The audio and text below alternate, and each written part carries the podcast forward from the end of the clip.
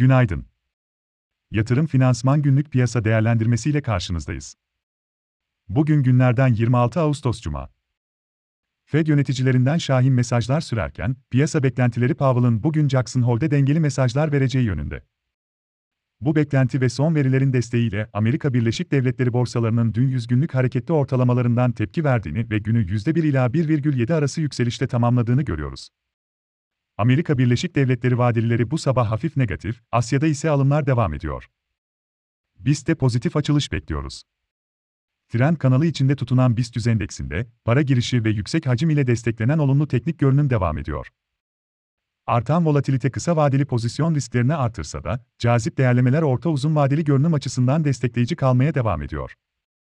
Türkiye 5 yıllık CDS primleri bu sabah 730 baz puan civarında. BIST 100 endeksi için 3150, 3200 ve 3260 direnç, 3110, 3060 ve 3000 destek. Ajandada ise içeride ve Avrupa'da bugün gündem sakin. Amerika Birleşik Devletleri'nde ise toptan ve perakende satış stokları, kişisel gelir ve harcamalar, PCE deflatör ile Michigan güven endeksleri açıklanacak. Fed Başkanı Powell, Jackson Hole sempozyumunda konuşacak, fakat konuşma metni daha erken yayımlanabilir. Yatırım finansman olarak bol kazançlı bir gün dileriz.